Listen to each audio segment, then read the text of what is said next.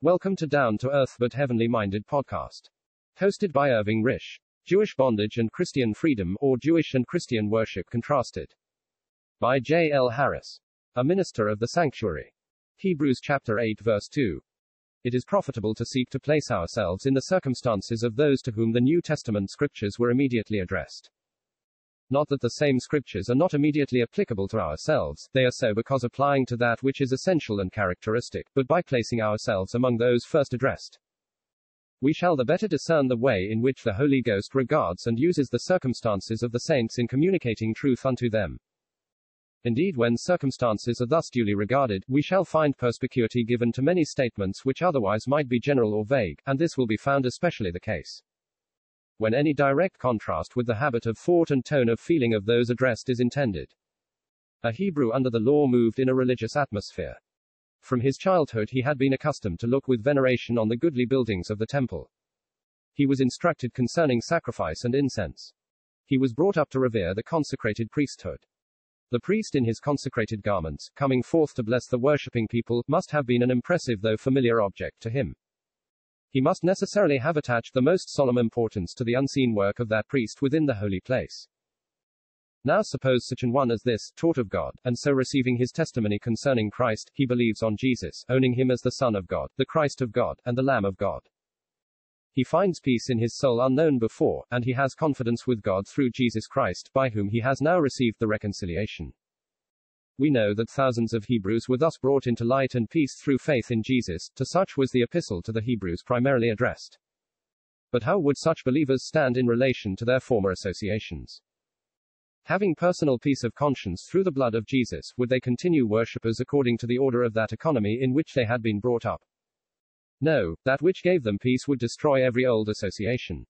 Having learnt the preciousness of the blood, by finding through it remission of sins, they would have to learn it as equally precious because by it they were redeemed from that vain conversation received by tradition from their fathers. They would have access as worshippers to heaven itself, and that too as a holy priesthood. There to worship the Father in spirit and in truth.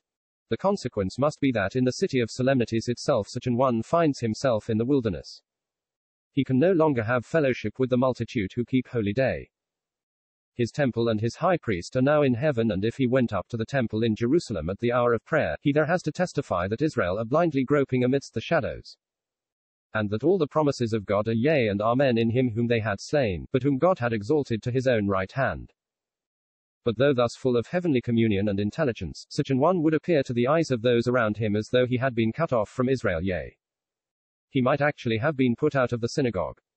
John chapter 16 verse 2. If he would speak of worshipping God, he would have it cast in his teeth that he had neither sanctuary, nor altar, nor sacrifice, nor priest.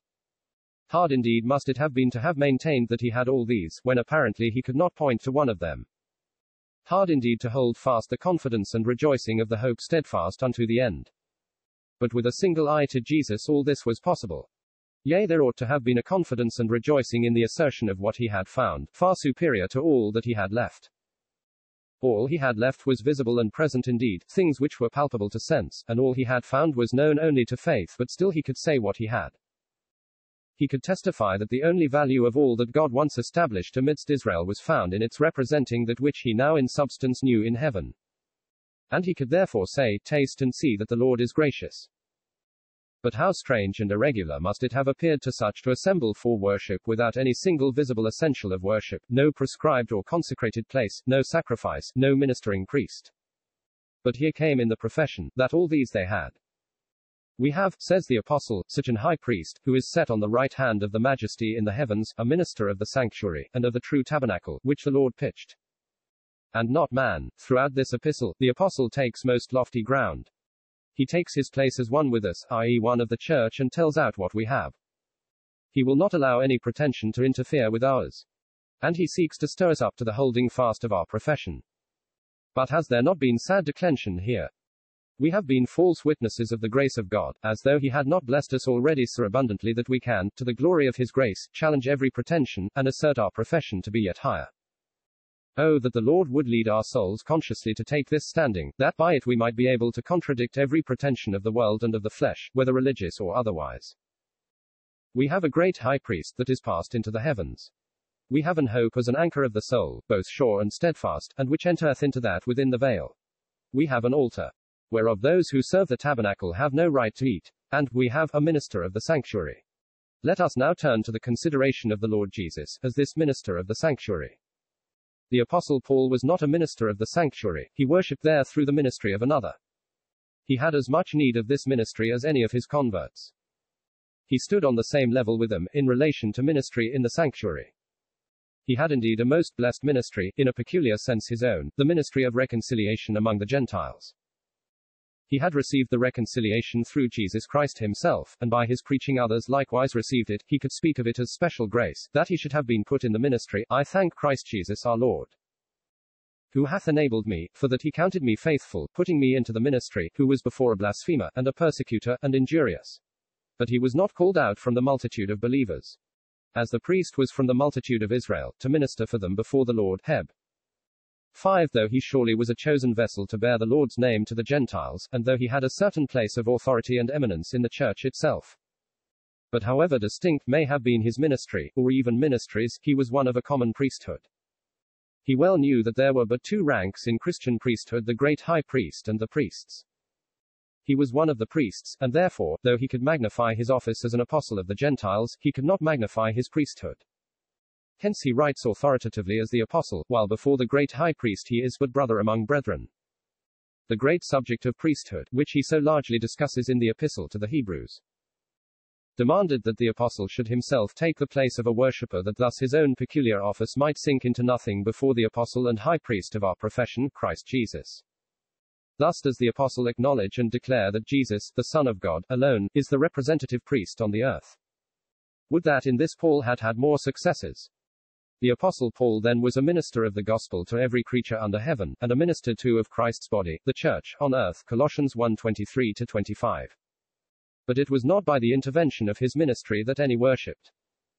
The disciples needed his instruction and guidance, and were to know that he had authority, but they were enabled to worship as well in the absence as in the presence of the apostle. He might have led their worship, or he might have followed others in it. His office was lost, so to speak, when they stood together in the attitude of worshippers before the great high priest. He might have prayed with the disciples, as Acts 20:36, or they with him, as Acts 21:5. It is indeed most important clearly to distinguish between the common standing of all regenerate persons as priests unto God, and diversities of ministry. Paul and Barnabas were set apart, Acts 13, for a distinct ministry to the Gentiles, but this was not setting them apart as ministers of the sanctuary. They could be ministers of the sanctuary in no other sense than that in which all saints minister there. If they presume to more than this, they must deny either the proper standing of the saints of God, or the alone place of the Son of God. For in the sense of being ordained for men in things pertaining to God, Jesus is the only minister of the sanctuary. It is therefore no light matter to set up such a pretension as that which an ordered priesthood certainly does. It interferes with the prerogative of Jesus. It is a fearful instance, therefore, of human presumption or ignorance. The sanctuary in which Jesus ministers is not on earth, as that was in which Aaron ministered, but in heaven itself. Even there he is preeminent, anointed with the oil of gladness above his fellows, but all the redeemed saints of God worship there, through him, as equal one with another. But it is nevertheless true that God has now a ministry on earth, as well as a ministry in heaven. But these ministries differ most essentially.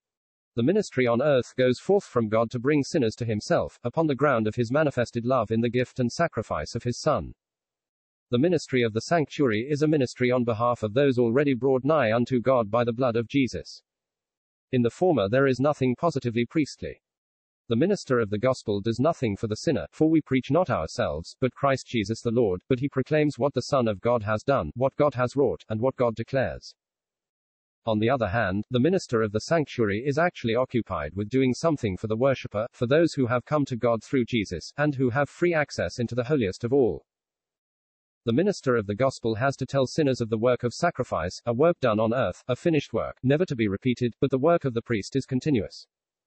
It is a work on behalf of believers alone, a work for the true worshippers, and which they still need. To confound these ministries is sad confusion indeed.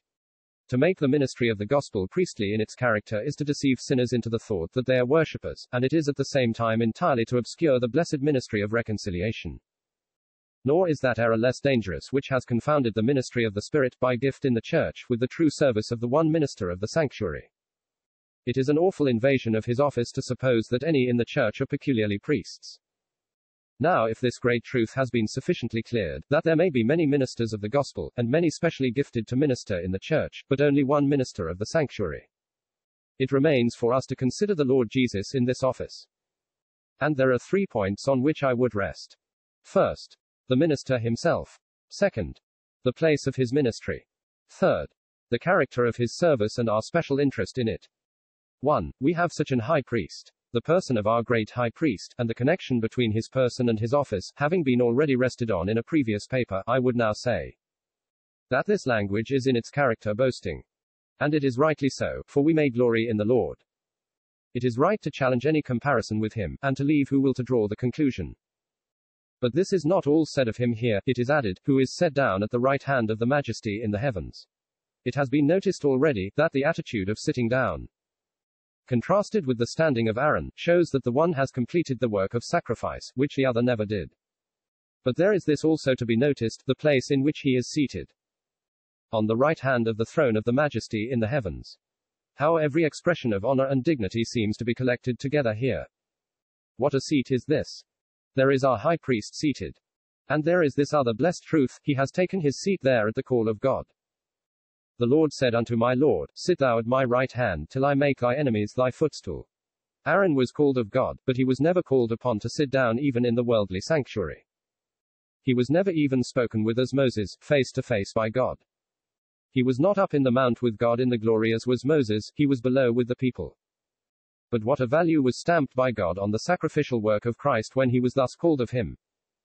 The exaltation of Jesus to the seat on which he now sits proves the exaltation of Jesus to the seat on which he now sits proves most abundantly the value of the blood he has shed.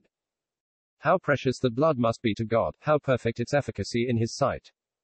Let us often meditate on the dignity of our high priest as shown, not only by his person, but also by the seat unto which he has been called of God. Remembering that he has taken that seat in consequence of his having, by himself, purged our sins. The word here rendered minister is not the word ordinarily applied to the ministry of the gospel. The Apostle Paul does indeed once apply it to himself, Romans 15, the minister of Jesus Christ to the Gentiles, but in that instance the Apostle is not speaking of ordinary gospel ministry. But of his own special ministry as the Apostle of the uncircumcision. But of his own special ministry as the Apostle of the uncircumcision. This instance therefore only serves to mark the peculiar force of the term. It properly means one who sustains some distinct and onerous office for the public good, and, in some instances, at his own cost, such, for example, as the sheriff among ourselves. The word has been transferred to our language in liturgy, the public service of God. It might therefore be rendered, as soon as the days of his ministration, liturgy, were accomplished. Luke 1:23. Zacharias, as a priest, performed divine service for the people. So it is said of the Lord a little below in this eighth chapter, but now hath he obtained a more excellent ministry, liturgy, more excellent than that of Zacharias or the Jewish priests. He alone performs divine service for others. He does this as the great public minister of the church in heaven. Any number among the saints might minister and fast before the Lord on earth, Acts 13. But they did not stand in such a relation to God as is involved in performing a service for others which they could not undertake. No saint stands towards God in such a relation to any other saint, if any assume it, they in this assume the exclusive prerogative of the Son of God. I believe that our souls are little aware of the deadening effect of looking to any set of men to perform public service for us to God. It must necessarily take away the soul from immediate dependence on the great public minister, and his divine service in heaven. It is not that every one is qualified to lead the public worship of the saints, any more than that every one is qualified to teach the saints or to preach the gospel. But there are none who stand in the same relation to the church that Zacharias did to the Jews. Luke 1. None who are called to perform service for them, so that if such a person was wanting, the saints could not worship. Let the saints ever remember this, and guard against any intrusion on that office solely belonging to the great high priest. Divine service is now performed in heaven by the one great high priest, and he is jealous of the intrusion of any into this his office as he was when Korah and his company intruded into the office of those whom he once ordained to perform divine service on the earth. Divine service, then, is only performed for us in heaven. We may, i.e., all Christians may, perform it on earth before the Lord, as did they of Antioch. Acts 13 I do not at all doubt the antiquity of liturgies, nor raise any question as to their spirituality, but this I may safely affirm that not a vestige is there found in the New Testament of an ordered ritual, and that a liturgy could have had no place in the church. Till it had lost the sense of the one who performs divine service in heaven, by going back to the pattern of an earthly priesthood, and how all the systems with which we now see liturgies connected show that such declension there has been. That such was the tendency even in the apostles' days, the epistle to the Hebrews abundantly proves. That some had drawn back and neglected the assembling of themselves together is distinctly stated. And as the Spirit of God in this epistle expressly meets such a condition of things, this epistle becomes of peculiar value to the saints in days like the present, when Satan is so plainly working in the same way. Remember, it is no question between the comparative advantage of one ritual above another, or whether there may not be evangelical truth and spiritual breathing in a liturgy, it is a much more solemn question. It is a question concerning the assumption by men of an office belonging alone to the Son of God. Korah and his company might have intended to adhere ever so strictly to the directions for priestly service, but that was not the question, it was one of personal intrusion into an office unto which God had not called them. Indeed, they perished with censers and incense in their hands, the controversy of God was with them.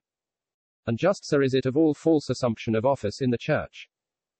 It is not a question of what may or may not be done in the office, it is the intrusion into it which is so fearful a sin.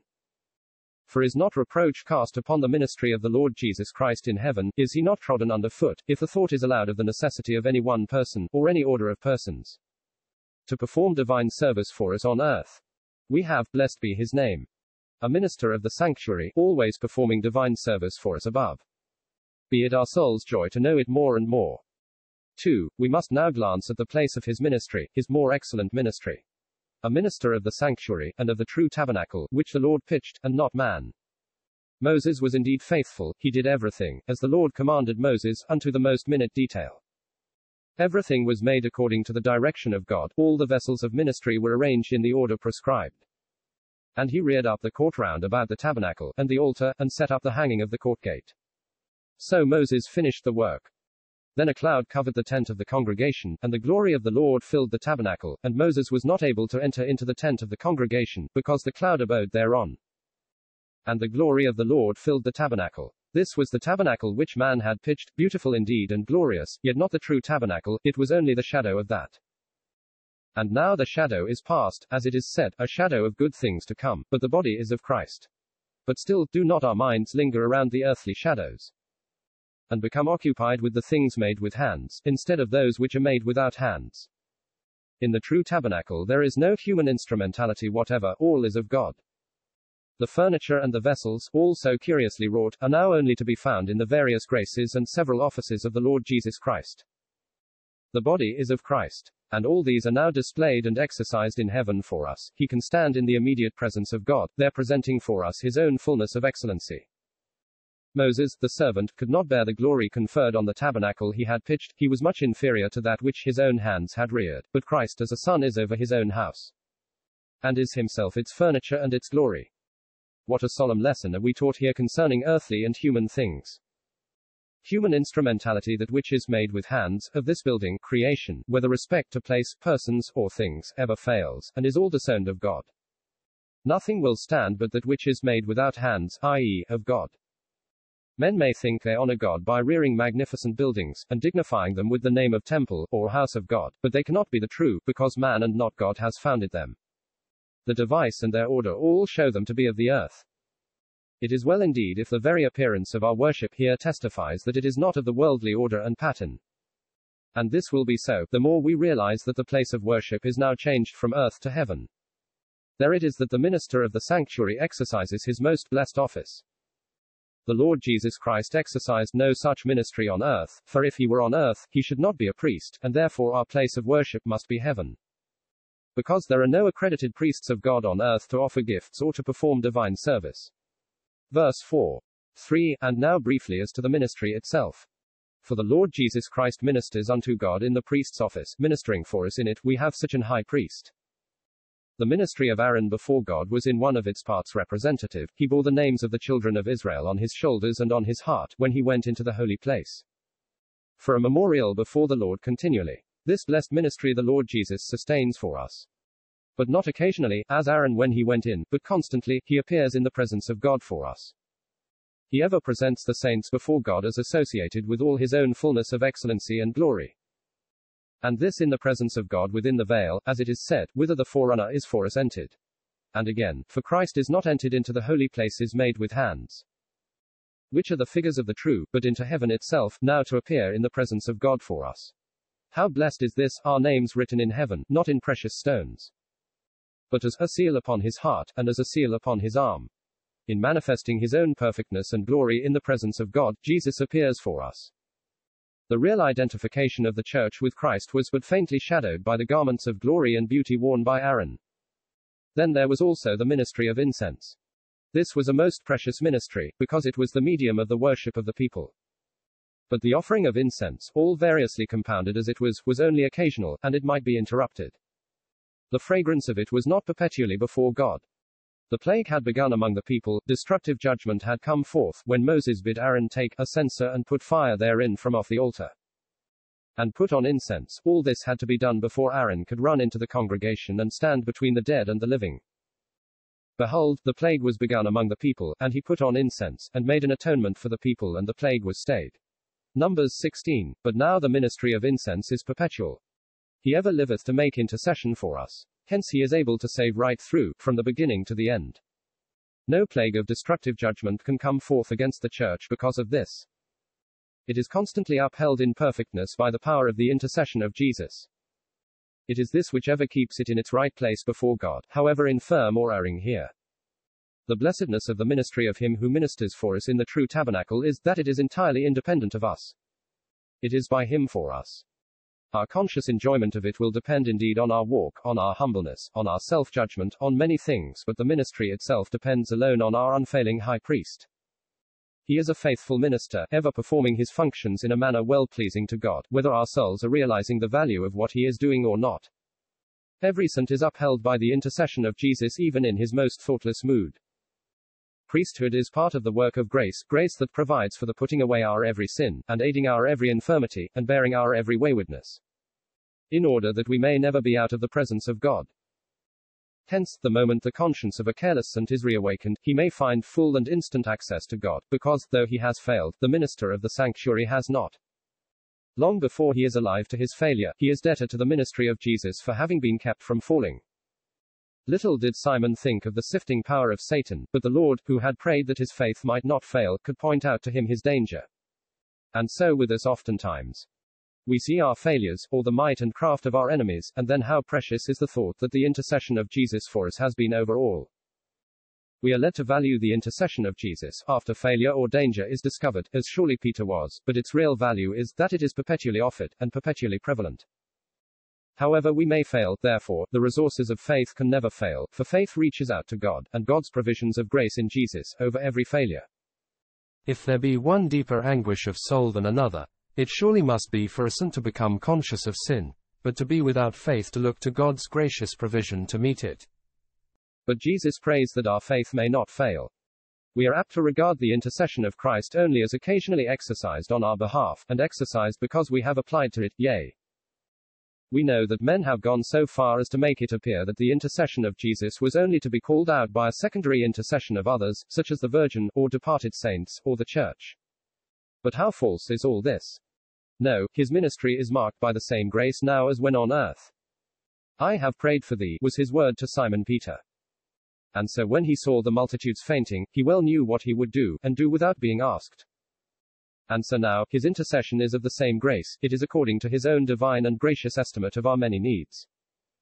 He knows how, in our practical danger, weakness, and foolishness, we look in the eye of God, and he ever makes intercession for us accordingly, maintaining us thus in his own fragrant perfectness.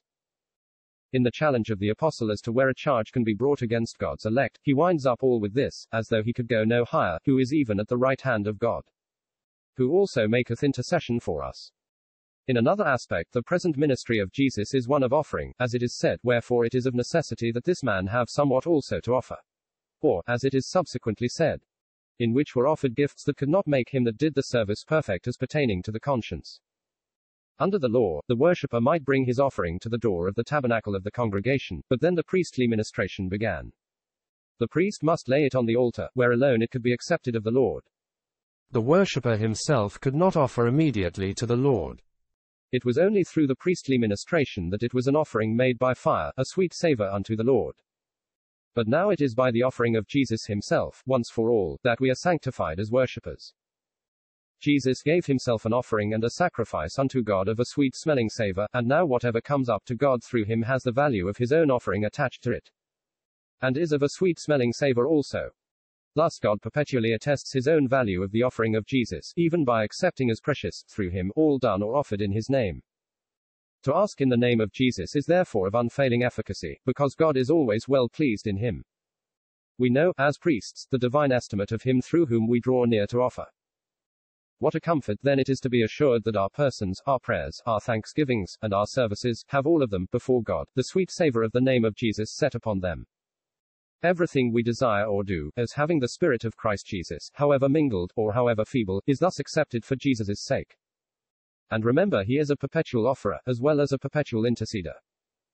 He himself says of those who know not God in him and through him, their sorrows shall be multiplied that hasten after another God, the drink offerings of blood will I not offer.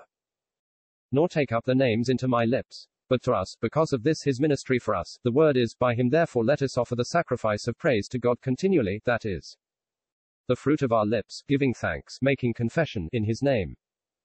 It was the priest alone who knew how to appropriate the sacrifice, he only knew what was for God, what for himself, what for the worshipper, and what was refuse. It is indeed most blessed for us that there is a minister for us which separates the precious from the vile, and which orders all according to God. Our great high priest thus ministers for us. He takes up that which seems to us so clogged with infirmity and so mingled with impurity, that we can discern no preciousness in it, and, separating the precious from the vile, he offers what is really of the Spirit in the full value of his own offering. If any soul is awakened to the desire of serving the Lord, what sorrow have they found in having to learn the wretched imperfectness of all that which they attempt? But if thus we are oftentimes dispirited and ready to grow weary in well doing, let us remember this present ministration of Jesus for us. Such should know its value, for their labor is not in vain in the Lord. How will well done, good and faithful servant, gladden the heart of many by and by, who here have only deplored the constant failures. Think you, dear brethren, that the Philippians thought their trifling remembrance of the Apostle Paul would have found its way before God as an offering made by fire of a sweet smelling savor unto God? But it did. The apostle, in communion with the great high priest, could see him take it up and present it in his own name. Philippians 4:18 Thus they were producing fruit through Jesus precious unto God even as just before the apostle had said to them being filled with the fruits of righteousness which are by Jesus Christ unto the praise and glory of God Philippians 1:11 Yes, let the saints as priests judge themselves and their works, and if they find, as they assuredly will find, but little of the precious, let them know the one who judges above and who delights to take out the precious and present it to God in his own perfectness. Oh, if it were not for this ministry on high, how could we read the word, to do good and to communicate forget not, for with such sacrifices God is well pleased.